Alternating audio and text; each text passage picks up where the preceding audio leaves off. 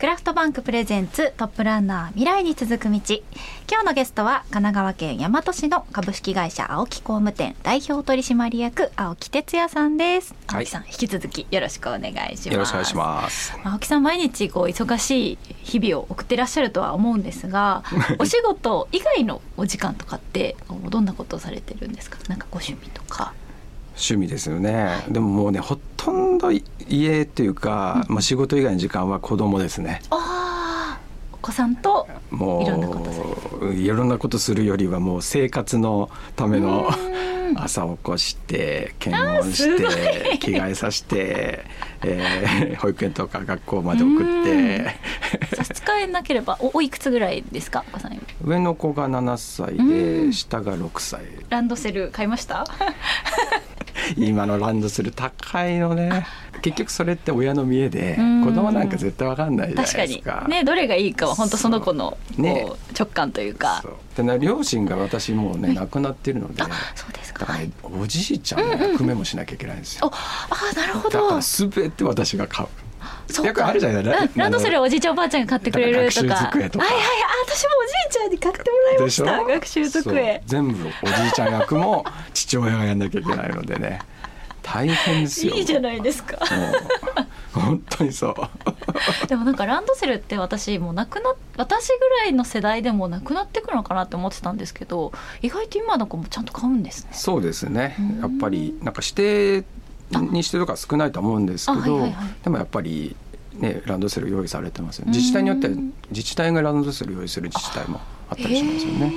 まあそれも結局多分ね見栄の張り合いとかそういうなんかがない差がね出ないように。あそこのはあれだみたいな言われないように、やっぱりいい取り組みだなと思うんですけどね。うんうんうん、確かになんかこう私がの世代ぐらいでちょうど色がいろんな色が少しずつ出始めたとこであそうですか、はい、ランドセルの色違うからいじめられるみたいななんかそんなような話の時だったので。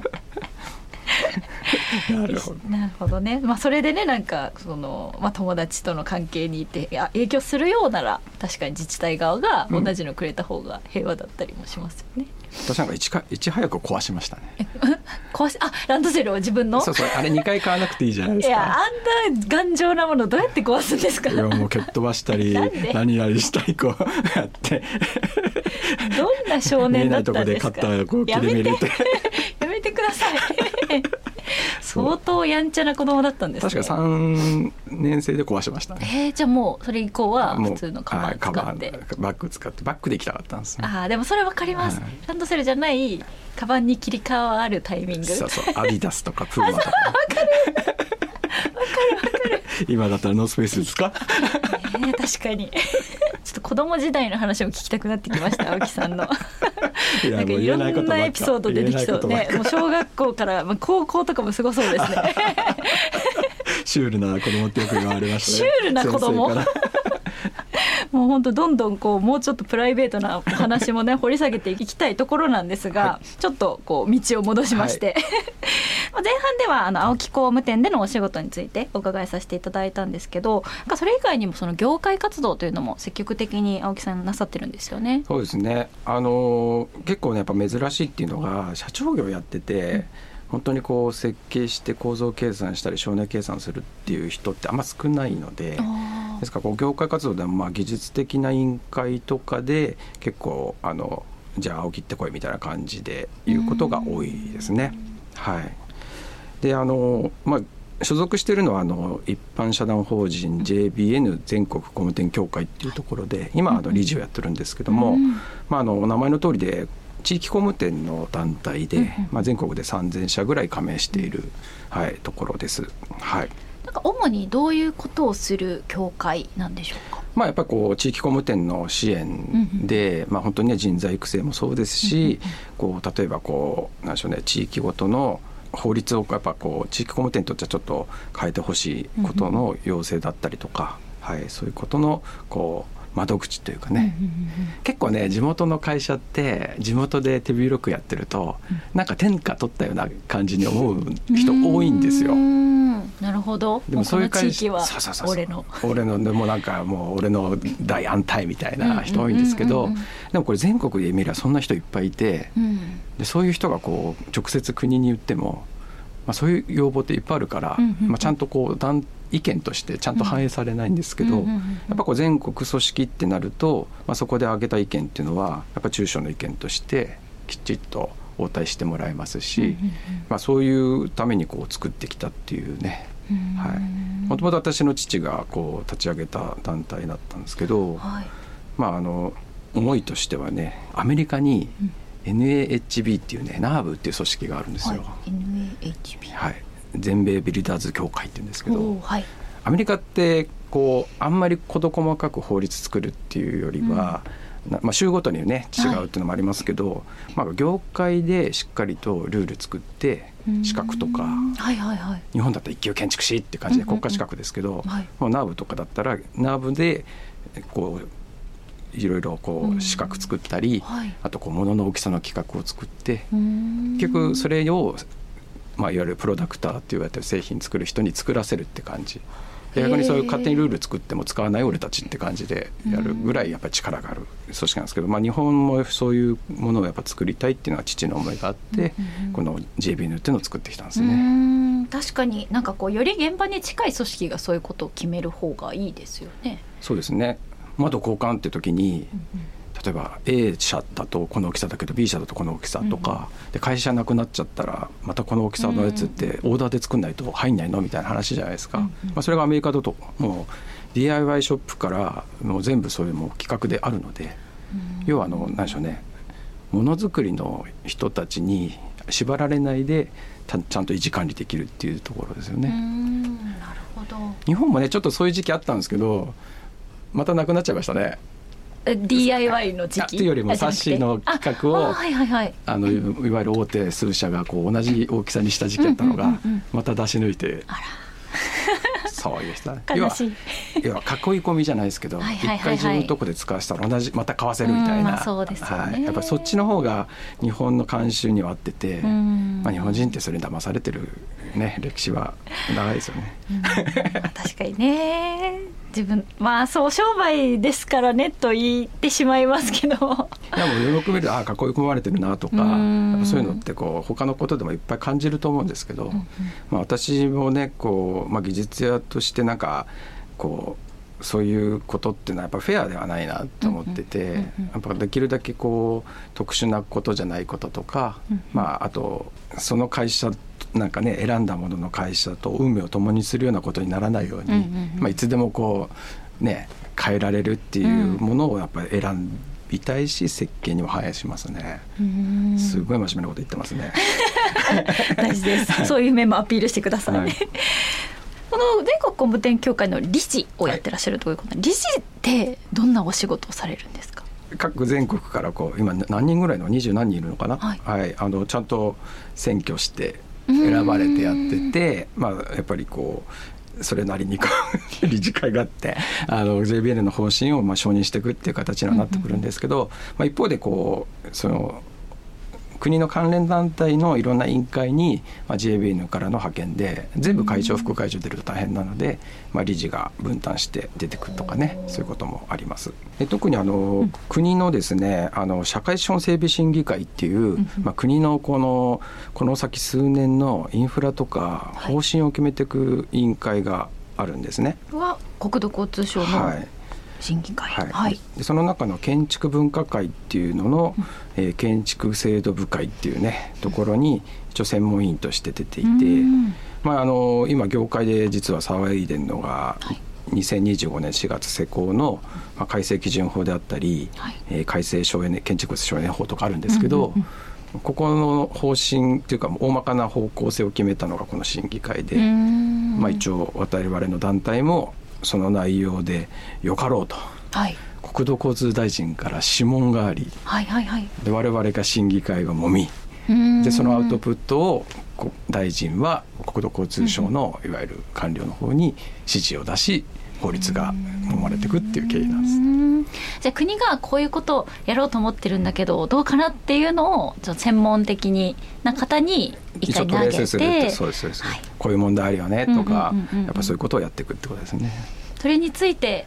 これはこうだみたいなことをそうですあとこういう影響が出ますよとかこういうところはあのまずいですよとかっていう話をやってきますね。すごく重要な役割ですよね。そうですね。これ亡くなった父も実はあの最近言われないですけどねシックハウス法とか、あれの時にもうちの父は化学出た後建築出てたのでやっぱり両方分かってる人ってやっぱ少ないっていうことでやっぱり審議会とか出てたんですけど、やっぱりねまさか息子の私もお呼ばれするとは思わなかったですけど。あとですねあの JBN と、あと建設労働者の全国組織で、はい、全県総連さんっていうのがあるんですよ。うん。でその2つの団体で、えー、一般社団法人全国木造建設事業協会っていうのを構成してまして、うんはい、でここではあのー、各都道府県と、うん、えー、木造の応急仮設住宅の建設の災害協定っていうのも結んでます。はいはいはいはい。なので、まあ、災害起きると、うんうん、まあ、あのプレハブ協会さんとかはねこういわゆるプレハブの応急仮設作りますけど、はい、我々の団体は木造で応急仮設を作るっていうのとはい、やって。まあ、東日本大震災、うん、まあ、これまで実は職人だけ派遣してたっていう経緯があったんですが、まあ、あの東日本大震災の時はやっぱりこう未曾有なねこう震災ってことで、うん、もうプレハブ協会さんもちょっと数追つかないぞってなって、うん、えー、まあ、国交省からそちらでも作れないかっていう相談で、まあ、組織化してやったっていう経緯が、東日本大震災をきっかけに。きっかけにあれ作るようになってきて、まあ、あと熊本もそうですし、うん、西日本豪雨もそうだし、えー、令和元年の台風19号もそうですし、はい、球磨川のやっぱり熊本の災害もやってますね。はい、本当に日本って災害が多いですよね。そうですね。全県総連さんと組んでよかったっていうのが、うんうん、あの建設労働者って派遣行為禁止されてるんです、うん、法律で。で、ね。はい、ですけど唯一実はできる方法が、うん、いわゆる厚労大臣から、はい、えー、許可というか免許を持っている労働組合が無償で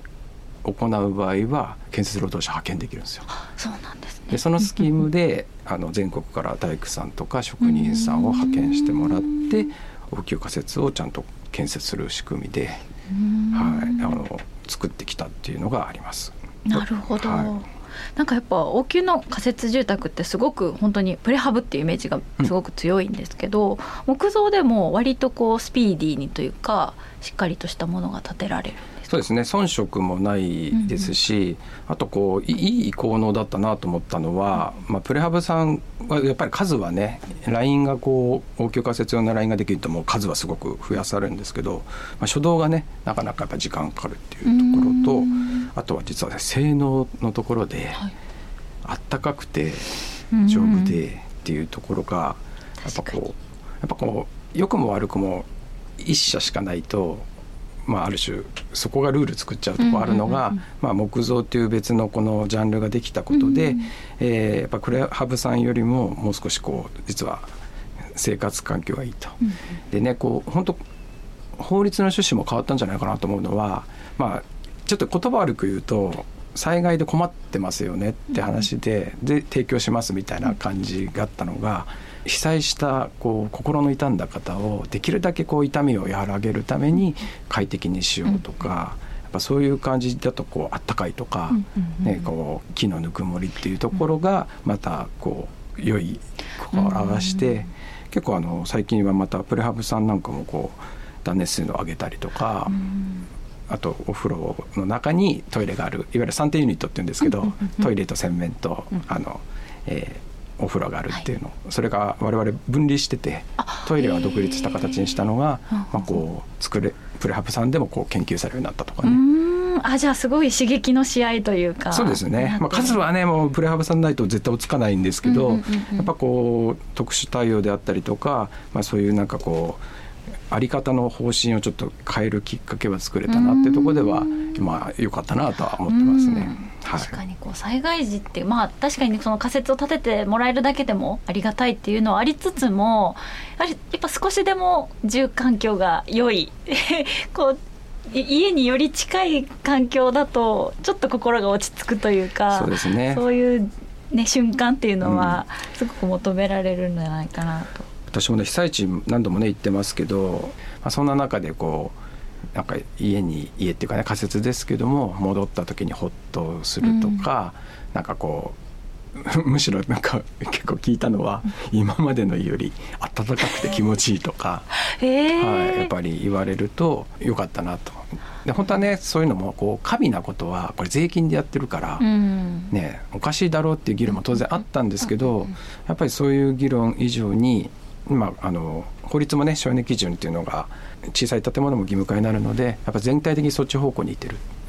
でさらに木造はね再利用できやすいしやすいっていうところもあるのでやっぱり2年間しか基本的には法律上供与期間ってないんですけど、まあ、2年後にゴミにするんだったら、まあ、2年後には今度それがチップになって燃料になったり移設して公民館になったりっていうこともやっぱ実績としてあるので。